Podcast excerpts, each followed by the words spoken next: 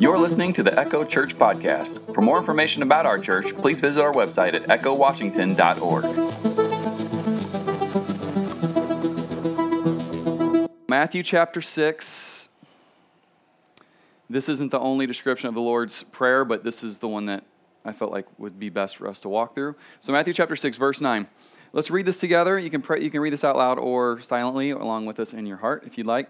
Um, verse 9 Pray then like this Our Father in heaven, hallowed be your name. Your kingdom come, your will be done on earth as it is in heaven.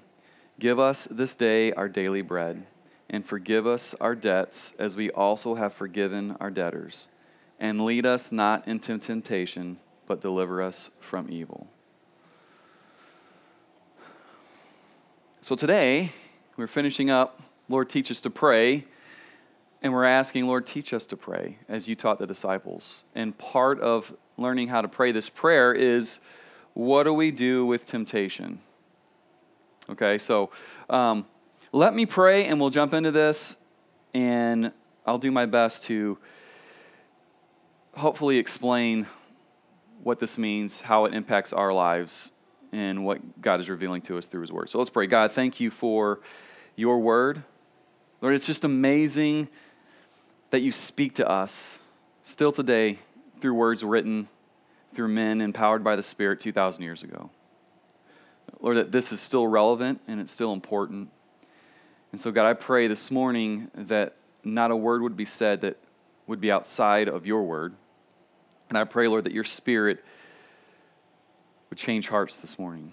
I pray, Lord, that you would reveal in our hearts things that we need to confess. I pray that you would reveal in our hearts, Lord, a deep and longing love that only you can satisfy and fulfill. So, Lord, teach us to pray this morning. And we ask this in Jesus' name.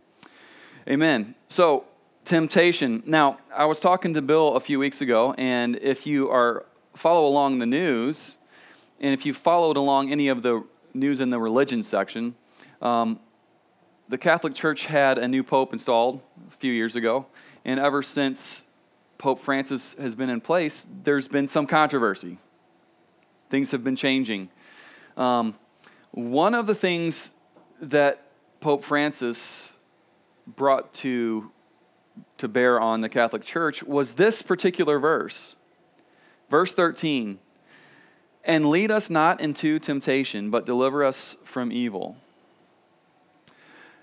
And what Pope Francis was saying is that God does not tempt us. And so, should we change this to something else? And while I understand what he's saying, and I'll try to explain it this morning, he brings up a good point. Anyone in here ever faced temptation? right? Like, if, if you drew a cartoon of yourself and you had a decision to make, you would have, right, the angel on one side and the devil on the other, and they'd be speaking to you, right? Like, we play that off as a cartoon, but in reality, like, that is, we wrestle. We play mental gymnastics with decisions daily in our lives. Are we going to submit to the Lord and do what's right, or are we going to submit to our flesh and rebel against God? Right? Like, this is what we do. And, and it happens in all ways. Don't go to, well, yeah, I thought about killing my neighbor and I didn't. Okay, like, like, that's extreme. Or maybe I thought about killing my spouse. I didn't. you know. Um, let's not go to the extremes. It, it could come down to the smallest of details, right? So, in our work environments, choosing to do something that's right, even when we could get away with it, right? Um, even like telling what I would say a half truth, withholding some of the truth, let me tell you something. It's still not the truth, it's still deceiving. You know who the father of all lies is, the father of deceiving is? It's not Jesus, it's Satan, okay? So we have options, we have opportunities every day with temptations to do what is pleasing to the Lord and then also to what our hearts just sometimes long and desire for. And we are battling this out. And sometimes we make the right choice by the grace of God, by the power of His Spirit, right? And in those moments we celebrate. And then most of the time we probably make the decision that our heart desires, which is rebellion towards God. This is what we do. And, first and foremost, I want to say listen, we just sang about grace. We believe wholeheartedly in the grace of God. We believe that on the cross, that all sins, past, present, and future, were paid for. Right? Paul used the, used the term that Jesus on the cross had taken away. Like in the, in the past, meaning for all future, Christ has removed all sin for his people. And so we have to understand that. But we, we're dealing with temptation. Why? Jesus is telling his disciples about temptation and praying. Well, where, where do we learn about temptation in the Bible? Um, our prayer this morning should be allow us to be spared from difficult circumstances that would tempt us to sin. That, that would be one of our prayers, right? Like when we're praying and we're praying through the Lord's Prayer, we're praying for our friends, we're praying for our neighbors, we're praying for ourselves, we're praying for wisdom, we're praying for guidance. One of the things that we need to pray for is, Lord, allow me to be spared from difficult circumstances that would tempt me to sin. Because it's in those moments that it's, it's even like you're in the crucible, you're in the, the fire, and the fire is refining you, but sometimes you want to remove yourself from the fire, and so sometimes we do whatever it takes to get out of those circumstances. Jesus told the disciples in Matthew 26, verse 41, he said, Watch and pray that you may not enter into temptation. Watch and pray. So we're to be we're to be on the lookout and we're to be praying so that we wouldn't enter into temptation. Then he says this, the spirit indeed is willing but the flesh is weak.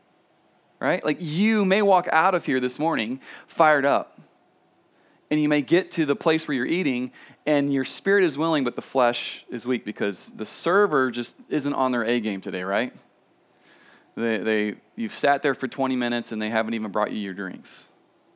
And then when they bring the food out, it's cold and then they overcharge you for something. Like the, the, the, spirit's willing when you leave, and then the flesh comes into play and it's weak. And Jesus is telling his disciples this like, listen, pray for me and pray. You need to be prayer. Watch, be mindful, because I'm telling you, your spirit is willing. Like, this is the good intentions, right? Like, if, if you came over to my house and we hung out, you would see that my house, there's, I have lots of plans for my house that should have been done by at this point but the intentions don't get anything done. Right? So, like in our house, um, I have a few pieces of siding that have holes in it. They didn't have holes in it when we moved in. But when you're hitting baseballs and throwing baseballs, and you see the siding is brittle, right? I'm like, oh, I'll get to it at one point. I need to fix that. Um, I've painted the door once, and now I have to paint it again the color, you know, so last year. So we need a new, right? Like the intentions, like my intention for my house is to put new shutters on it, to wrap our posts in cedar kind of like this. Maybe I'll take these off. That probably would fit. right? Just do a little upkeep in the house, remove the bushes. Like the intentions are good, but man, when it comes down to it, I don't have the time or I don't have the desire or I just don't want to. This is the same thing. Like Jesus is telling his disciples, like you are praying, I'm getting ready to go to the cross, I'm in the garden, and I'm asking you to pray for me. And I know that you want, I know your desire is to pray, but your flesh is weak. Can I get an amen on the flesh is weak? Right? Like we, our flesh is just in its own, is just left to decay. So Jesus is teaching them, but it doesn't just end with Jesus teaching the disciples about temptation to be mindful of it. Jesus himself was tempted. Do you remember this? In Matthew chapter 4, this is right as Jesus was baptized. He comes to John out in the wilderness, and John sees him and he says, Oh, look, the Lamb of God who came to take away the sins of the world. And, and Jesus walks into the water with John, and John's baptizing all different people for repentance of their sins. He was the forerunner to Jesus, as was prophesied. This was his cousin, too, right? This is his cousin, his boy.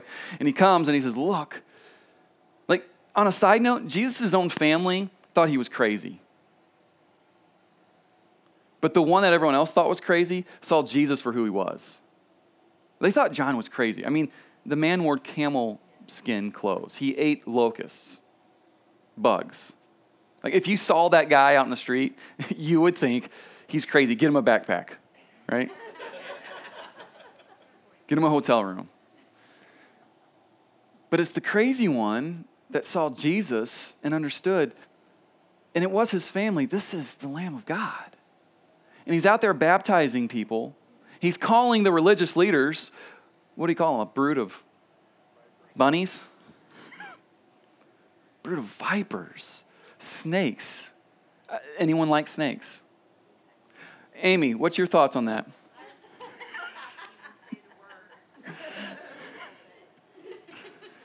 Like when you think of a snake, you don't think of a cuddly, cute little animal that you're going to pet and it's going to, you know, cuddle with you. A boa constrictor might cuddle with you. That'll be the last time you cuddle. Satan showed up as what? Serpent. Do you know what was on the gear of the Philistines? You know what was on their armor that they had engraved on their armor? Serpents. Who slayed Goliath? David, in the name of the Lord, slayed the snake. Do you see the imagery here throughout Scripture? So, John calls the religious leaders, you brood of vipers. Like, that is not a name that you're like, oh, yeah, right? You know? Like, for instance, little church history. Most of the time, churches and, and denominations get their names because of what they believe, and usually it's because no one likes to believe what they like. It's, it's, a, it's like a, a bad name. So, Baptists. Now, you may have your own view on Baptists. The reason they were called Baptists is because they actually immersed people in the 1600s in England when this new revolution was. They were baptizing people because they read the Bible and they said, this word means to be immersed. And so they would baptize people underwater and not sprinkle them. And they said, oh, you Baptists. Like it was a knock on them. And they took that name and they claimed it, right? Brood of vipers is not a name you wanted to be called. You don't want to be called a snake. You, you probably know some snakes, right? Like, I have heard it before with people I know. Oh, so and so, they're they're like a snake in the in the grass. what does that mean? You ever walk and see a snake in the grass and not know it's there, and then you see it? Every one of us screams like a girl, like wah, right? and jump up. It could be a garter snake that's helpless and harmless. We had a black snake at our house, a rat snake. I didn't see it because I was at the store getting something, and and I said, Christine called me. I said, don't kill it. Let it go. Play with it, whatever, but leave it. Do not harm it. And it crawled underneath our foundation our house. And I said, leave it. Do not touch it. I, I want that snake because that snake eats mice. And I don't like mice. I'd rather have a black snake than mice. But if you come up to a snake and you step on it, you will jump because it, it startles you. This is not something that these Pharisees, these religious leaders wanted to be called and John's calling them a brood of vipers. Like he was seeing truth. He was seeing, listen, you, what Jesus would later say, are sons of your father, who is the deceiver, who is Satan. And he sees Jesus, and he says, This is the Lamb of God. And he baptized him in the river. Now, this is a long way to get to my point. And John didn't want to do this. He said, I need to be baptized by you. And Jesus said, No, if I don't do this, I won't fulfill all righteousness. And he baptized him, and he comes out of the water. Do you remember what happens? Like, a spirit comes down like in the, in form of a dove and lands on him, and, and a voice says, This is my son with whom I'm well pleased. Like, man, that we would all long to hear those words from God one day. This is my son. This is my daughter with whom I'm well pleased. And you will hear that. Why? Not because of any effort you put towards God in this world, but because you are what we sang about, hidden in Christ. And because of Christ's work one day when you face God on that judgment, He will say to you, Well done, my good and faithful servant. You know, welcome in. But what happens right after the Spirit descends on Jesus? Do you remember? Was he like, you know, jumping up, clicking his heels, singing, you know, whistle while we work and go on to his ministry? What did the Spirit do? led Jesus to the wilderness. To, to what? to be tempted. You remember this? Like, there is imagery all throughout the Bible. The wilderness is not a place you want to go and live, right? The wilderness is difficult, it's challenging, it's hard. There was no glamping in the wilderness. You know what glamping is? We all want to be glampers, especially in the middle of summer. You don't want to put that tent out there. and sweat in 100 degree weather and not sleep. The problem that when, when Christine and I take the kids camping um, is that I'm the heaviest one. And so when you blow up your air mattress and you sleep on the air, I don't care how good your air mattress is, it always leaks. You steal it every year, it always leaks. And so by morning, when everyone's waking up, I'm the one that's on the ground, like, oh, like the ground's hard. And, and, Christine's like, what do you mean? I slept fine. I'm like, yeah, because I'm the heaviest one. So when it leaks out, I sink and you float.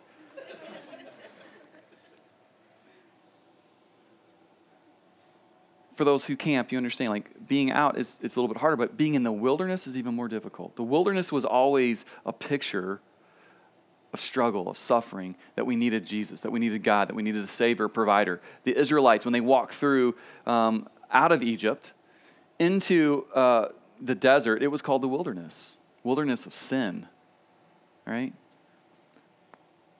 Jesus is out in the wilderness. And you know what happened to the Israelites? They were tempted. Did they pass the test? No, they failed miserably. I mean, Moses, they saw God do miracles, 10 plagues, pull them out of Egypt, open the sea. They walk through the sea on dry land. Pharaoh and his chariots pursue them. The ground closes up. Meanwhile, God is leading them by fire at night and cloud of pillar of smoke during the day. Moses goes up on the mountain, meets with God. God hides him in a cleft so that his glory can pass by so he will not die. He walks down the mountain. His face is glowing. His hair is like, I'm, I'm thinking of, you know, the, the glow in the dark trolls. You know those things? You put up to light, you shake it. I'm imagining Moses coming down. Like they had to veil him because it, he scared the Israelites because he was in the presence of God. Meanwhile, he's coming back down with the tablets that God wrote with his hand, the Ten Commandments, to tell them this is what's going to set us apart as a people from all the other world uh, religions, all the other peoples of the world. And he comes down, and guess what happened? They took all the gold jewelry that they could find, they melted it down, they physically made a calf, a cow, and they said, This is the God that brought us out. Like, that is insane. Like, they're in the presence of God. They've seen him do things that you and I would long to see. And yet, in the middle of the wilderness, when tempted with their own desires, their rebellious hearts, what do they choose? They choose themselves. Jesus is in the wilderness. He's being tempted by Satan. And every time he passes the test. Okay, so we look at Jesus not only as our Savior, He is our example, but He's not only our example, He is our Savior. You, you could never be Jesus. Okay? Let's get that right. Like his example is one that we should pursue, but don't put our righteousness in our own efforts. We put it in the righteousness of Jesus. So Jesus goes out and he's tempted and he passes the test. Although God never directly tempts believers, here's where we need to get, get this verse some grounding on. He does sometimes lead us into situations that test us, right? Jesus was the example. God led him by the Spirit into the wilderness. He had to do that to fulfill all righteousness as well, to prove that he was the Son of God. You will be led into situations. In fact, one of the words that we could use instead of temptation in Matthew chapter 6 verse 13, instead of temptation, this word could actually be, be translated and probably more appropriately testing. Lord, lead us not into testing because the Lord does test us. The Lord never tempts us. James chapter 1 verse 13 says the, says that God does not tempt us. Right? Because he is removed from sin. He can't be near sin, and so he is never tempted by sin, so he doesn't tempt us. But he does lead us into moments of testing. Why? Like, is that fair? Does that seem right? I don't know. I love my wife, she loves me. And I don't put her through testing, but I do like to see in ways that she can show me that she loves me. Right? And I can guarantee you she does that way more than I do for her. And she's not testing me, and I'm not testing her, but I do know that if I just say I love you, man, the spirit is willing, but the flesh is weak because words sometimes don't matter if they're not followed by action. So I'll just confess to you that if you learn your love language, and I would encourage you to do this, um, I find them at Goodwill. There's this book called The Five Love, love Languages. and I find this book, it's like a dollar at, at, at Goodwill, so I'll get it. I'm to just read it. It's basically saying that our love language for ourselves, like for me, the way that I know that I'm loved by my wife is um, by acts of service. I'm a doer. I like to do things, I like to be busy. But I also like, you know, physical touch. So when someone, like, she hugs me, I'm like, oh, I feel loved. For her, it's quality time. She feels loved by me when I spend time with her. Not watching a movie, like, that would be great. She wants to sit down, eye to eye, no kids, no interruptions, and just, just let me hear her, right? And I'm terrible at this. Not because I don't want to, because I care about her and I care about what she's feeling and what's going on. But I'm so stuck in this root of discontentment in my heart and this root of pride that when she's telling me how she feels, what I'm hearing is how bad I'm doing. Not that I'm not doing a bad job. Sometimes I do a really bad job. What I'm saying is, in, in order for me to love my wife well, I have to, I, I can't just say that I love her. I have to show her that I love her. I have to prove to her that I love her. I have to serve her. I have to listen to her. I have to spend time with her. This plays into God leading us through temptation, He's testing us.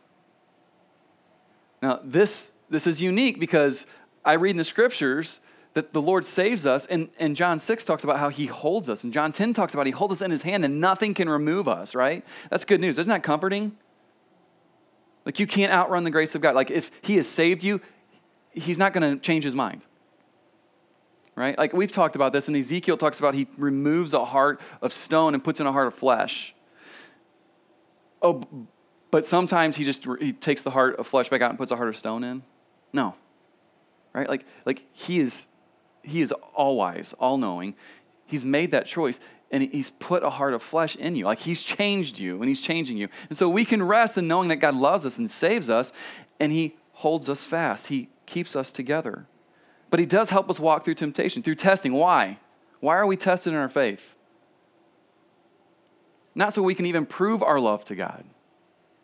It's simply because he, this is the process that he chooses to help us become more like Christ right? The churchy word is sanctification, okay? Whole another sermon series we'll do one day called Big Churchy Words. And this is one of them. What does sanctification mean? It means that when you come and experience the grace of God, and you repent and you believe and you submit to the lordship of Jesus, like he's not just done with you. Isn't that, isn't that good? And you may feel like, I am no better now than I was 10 years ago when I accepted Christ. Well, well, God's still not done with you. And He will not be finished with you until He comes back or you die. And at that point, He will refine. The refining process sometimes takes a lifetime.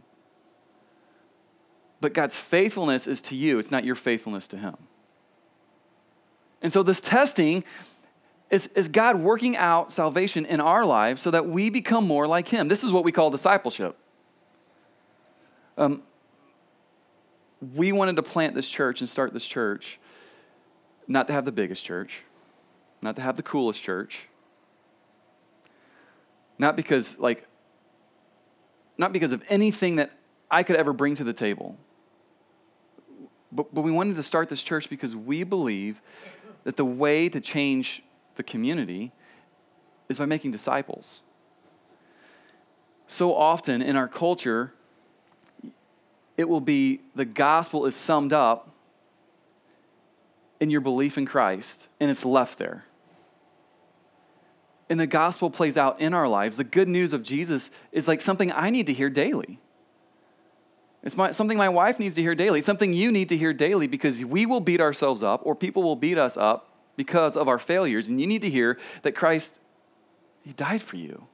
All of it, even in this moment. And so it isn't just the entrance into heaven, but in our culture, that's what we've made it. We've made it the gospel is enter into the church, enter into the kingdom, and from here on out, try to be a good person.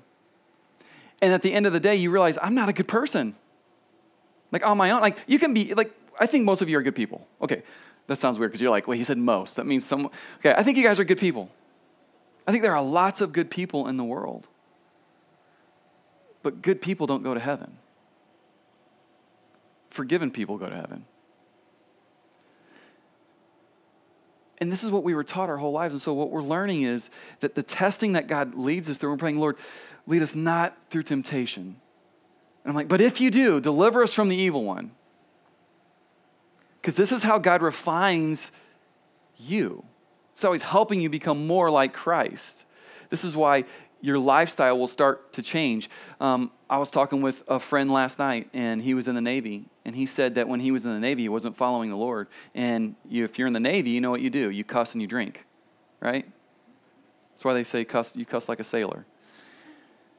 And he said when he surrendered his life to Christ, he said he didn't go hang out with his buddies because they were drinking and he just didn't do that anymore. And this isn't a sermon about whether or not you can drink or not. This is about what God had put into his life, and his life had changed, and he realized all I had in common was going out and partying with these guys, and so he stopped doing it. And he did that because he was pursuing Christ. Like, he's changing, right? Like, we're changing. Um,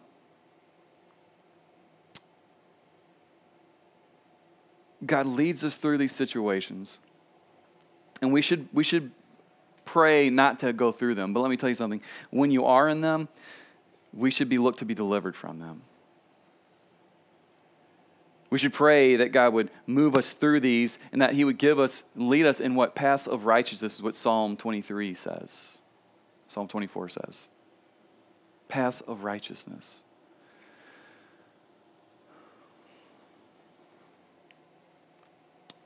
But we have even more hope than this. Um, Hebrews chapter 4. I read through the whole book of Hebrews the other day, and I was just like crushed.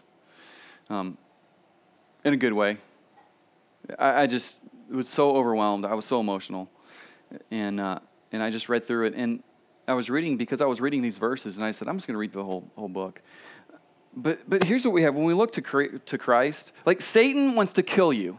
Do you know this? He wants to beat you up. He wants to destroy you. He wants to remove all hope and joy that you have.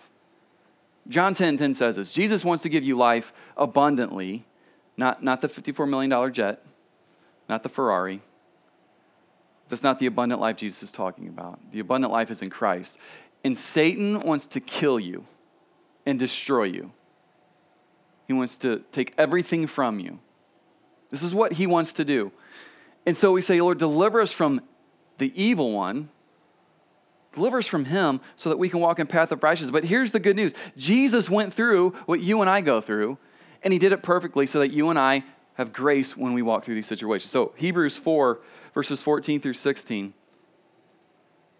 says that since then we have a great high priest, because all the other priests were just a shadow of Jesus. Jesus was the greater Moses, the greater Abraham. He, he was all that they were wanting to be. Jesus exemplified.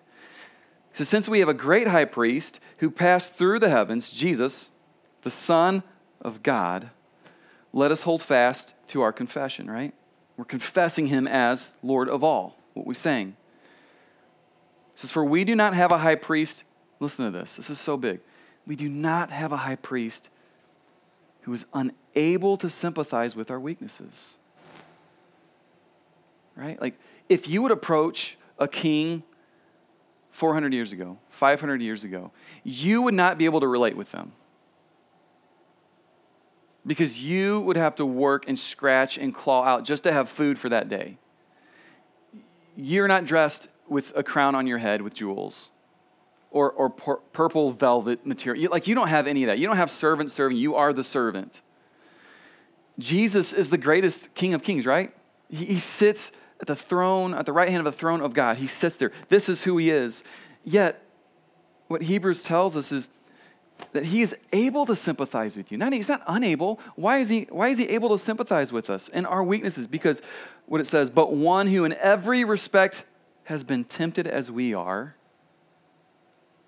yet without sin. You see, we fail, Jesus succeeds. We choose sin, Jesus chose submitting to the will of the Father. And then it gets even better. In verse 16 says, Let us, in light of that Jesus sympathized with our weakness, yet was without sin, was able to go through what we go through and fail. Says, let us then with confidence, not arrogance, but knowing what Jesus did brings us confidence to what? Draw near to the throne of grace. We got to draw near to this throne of grace that God lavishes on us so greatly that we may receive mercy and find grace to help in time of need. Like, that is good news. Whether you're in this testing and you fail miserably, or you're in this testing and by the grace of God you come through it, we come boldly to the throne of grace with confidence because He gives us grace to help us in our times of need. And I love what 1 Corinthians says. No temptation is overtaking you that is not common to man. Right? Like, like every single human being has the same heart issue. We all go through these together. But he says, God is what? Faithful. Like, this is a lesson of my life. This is one of the, the small lessons that I try to cling to. I had a pastor years ago tell me, said, Rob, if I have one piece of advice, here's what I'm going to pass on to you. He said, be faithful in the little things. Right? Like, like everyone desires the big things, and he said, be faithful in the little things. Like God honors that. And when we're faithful in the small things, he may give us greater things. Like there are churches gathering around all over the world this morning, looking at the Word of God, hearing someone preach it, worshiping the same God that we're worshiping together. Some of them are big, some of them are small, some of them don't have buildings, some of them are in huts, some of them don't even have the Bible and they're gathering to worship. And I've learned that no matter what my heart desires, that He is faithful. Because I got to tell you something. I, am learning this, and I was telling Christine, I'm like, I don't know what's going on. I'm really struggling. Like, pastors struggle just as much as anybody. Like, I'm no different than you. I'm no different. Like, who, are you going to preach next week? Who's preaching next week, right? Like, I am no different than you. And I had to tell Christine, I'm like, I don't always know what's happening in my heart, but I knew at this moment what was, what was really taking a deep root in my heart, and it was discontentment.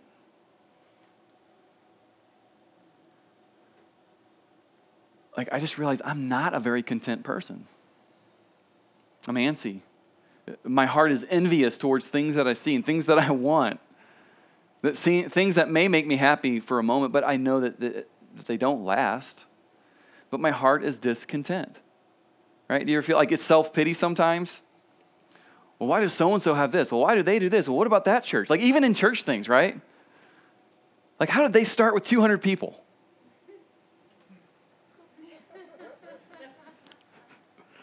That's a mega church, man. And I had to I had to confess that to God, and I had to tell Christine, like, you pray for contentment in my life because I've preached on it, I've talked on it, and I'm realizing I'm very discontent in like so many areas. But I learned this: God is faithful. He's faithful to me. He's faithful to you. He's faithful to His church. Like this is His church. He died for it. He paid for it with His blood. He's going to redeem it. I don't think I can mess it up that bad. It's possible. But it's His church. And so all we're called to do is be faithful, and it starts in the smallest of things. So no temptation is overtaking you that's not common to man, but God is faithful. Listen to this He will not let you be tempted beyond your ability. But you're like, well, what happens when I when I fail? What, what happens when I am tempted and I and I choose my rebellious heart? Well, God hasn't failed you. In fact, He pours out His mercy and grace still upon you. And by His grace, He brings you back into the fold because what happens is some people just run with it and they run from God. But He's faithful to pull us back in. It says, But with the temptation, He will also provide a way of escape that you may be able to endure. That's 1 Corinthians 10 13. Like, have you had those moments and you've been faced with a sin in your life or this opportunity to sin? and you know the right thing and you know the wrong thing. And there have been times where you've chosen the right thing, right? Listen, that's by the Spirit of God that you're able to do that. And it's by your own flesh that you choose your own way. And so he always provides a way. Like, that's good news. Like, I'm just learning that as we pray, Lord, lead us not into, into testing. But if you do, he provides a way out. And if you do, I think of Psalm 23 like, He walks with you, He never leaves you, He never forsakes you. Like, we try to outrun Him. Like, we, we put guilt upon ourselves, rightly so, because we're guilty. But we forget that the guilt has been paid for. That's where we forget. And so we have to remember that God is still walking with us and he's still he's so patient. He's so kind, he's so loving. He's a shepherd. You know what shepherds do? They take dumb sheep that are going to run off the cliff and they say, "No, no, no." They whistle. They yell to him and they hear his voice and they come back to him. You want to know someone who's a sheep in the fold? They hear the shepherd's voice. Those that aren't in the fold, they don't know the shepherd's voice. So, Lord, lead us not into temptation, but deliver us from the evil one. Like, this is a prayer I think we should be praying every day because you're going to be faced with these situations and these moments and you're going to struggle. And I want to tell you two things. When you fail, remember God's grace. Like, His grace is greater than any sin you could have. So rest in His grace return to him. Uh, like Adam and Eve, they had an opportunity in the garden. They chose that fruit. You would choose that fruit. We would all take a bite of that fruit. And I wonder what that fruit tastes like. It probably was good. Or, or maybe it was just really terrible. Ever think about that? Like, we always say it was really, maybe it was just, maybe it was the worst fruit. But we would all take a bite of that fruit. And what happened in Eden, God knew. This wasn't a surprise. This wasn't like, oh, Adam and Eve, you, you ruined it for mankind. Like, like, we often blame them. But like that's this was this was gonna happen. Like he knew this. He created this world. This is how and, and, I don't have time to go in that this morning. But what happens when they took that fruit? They went and they hid from God. They realized they were naked. They felt shame. They felt guilt. They took fig leaves. You know, I've seen a fig leaf, not very big. Terrible idea. You know, get like the banana leaves or something. They're, they're huge. And God sees them and, he, and he, he calls out to Adam, Where are you? And Adam's reply, you've heard me say this before, but this is so important because we don't believe this. We have to believe this. He says, Lord, I'm hiding from you. Well, why are you hiding from me? Like he knows, God knows the answers. This is us. We're like, oh, Lord, I'm running from you. Why? Because I sinned. I know you sinned. The point of me asking you these questions is not because I don't know the answers. The point of God asking these questions is because He's inviting us back into relationship with Him. He was inviting Adam and Eve back into fellowship because God, what did He do afterwards? He took an animal, first sacrifice in the Bible, and He, he had to take the life of that animal to atone for their sin and covered them with that animal skins. Like, this is foreshadowing what Jesus did for us.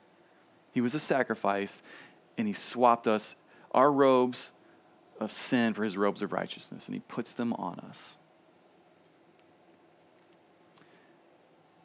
So we run to God. We don't run from Him, even in our sin. like my kids. I love them. You know, like kids, kids are awesome. And when they're really little and they, they sin, I've seen my kids run from me. Have you seen that? Have your kids run from you like, hey, what do you got? And they just like jet because they think they're going to be in trouble. Like a lot of times they'll do this, what's in your hand? And they're like, nothing, you know? And like, what's in your other hand? And they're like, well, let me switch this one out, you know? And then you're like, well, what's in your hand? And then it's like, boom, they're gone. And they run. And I want them to run to me because they're, they're safe with me. I love them and they're, they're my child. That hasn't changed. But the Lord disciplines those he loves. And so we have to understand that. So when we are in those moments and we listen to our flesh, we listen to our hearts, we're in those moments. God is always providing a way out, but we don't always choose it. But I'm saying this continue to believe in the grace of God. Run to him. He is your father and he cares deeply for you. And then on the other side, by the grace of God, when we do walk through these temptations, these trials, and he delivers us from them, and we don't give into our flesh, then we praise God, right? we thank Him. So this is a part of our prayer. We're, this is this is Lord, teach us to pray. Lord, teach us to come to you as our as our good and holy Father. Lord, help us to know what your will is so it can be done in this earth, in this community, in your house. Lord, help us to know that you're our provider, that you give us all that we need. Help us Help me, Lord, to be content in what you've given me. Lord, help us to remember that you have forgiven our debts so great that that's how we can forgive other people. And then lastly, Lord, as we're in testing, Lord, deliver us from it. Like, I know when I am in those situations faced with, with the choice to sin, if I would start praying, Lord, deliver me, deliver me, Lord, help me through this, He would. I just say, no, no thanks. Lord, teach us to pray. So, I, I, my prayer for you is that in going through this, that this wouldn't be something we end with, but we would continue to, to take this and take the Lord's Prayer and remember each of these sections. To be encouraged, but also to know um, that the Lord is faithful in all that He does.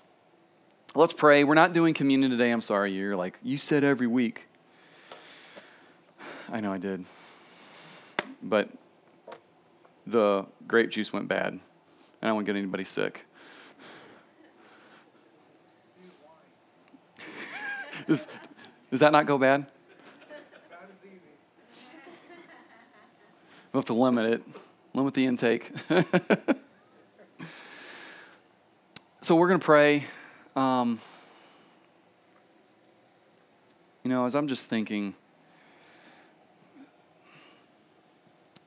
we will always be tested as long as there's breath in your lungs. But let's just remember the Lord is faithful to us. You are not faithful to Him. There are times you are faithful, and oftentimes we're unfaithful. But man, He is so faithful. That is good news. That is so good news. Let's pray and pray that God would help us today, this week. Um, I mean, I would love to hear celebrations of of those moments of testings that you've walked through, and you're like, yeah, I mean, those would be great stories to share.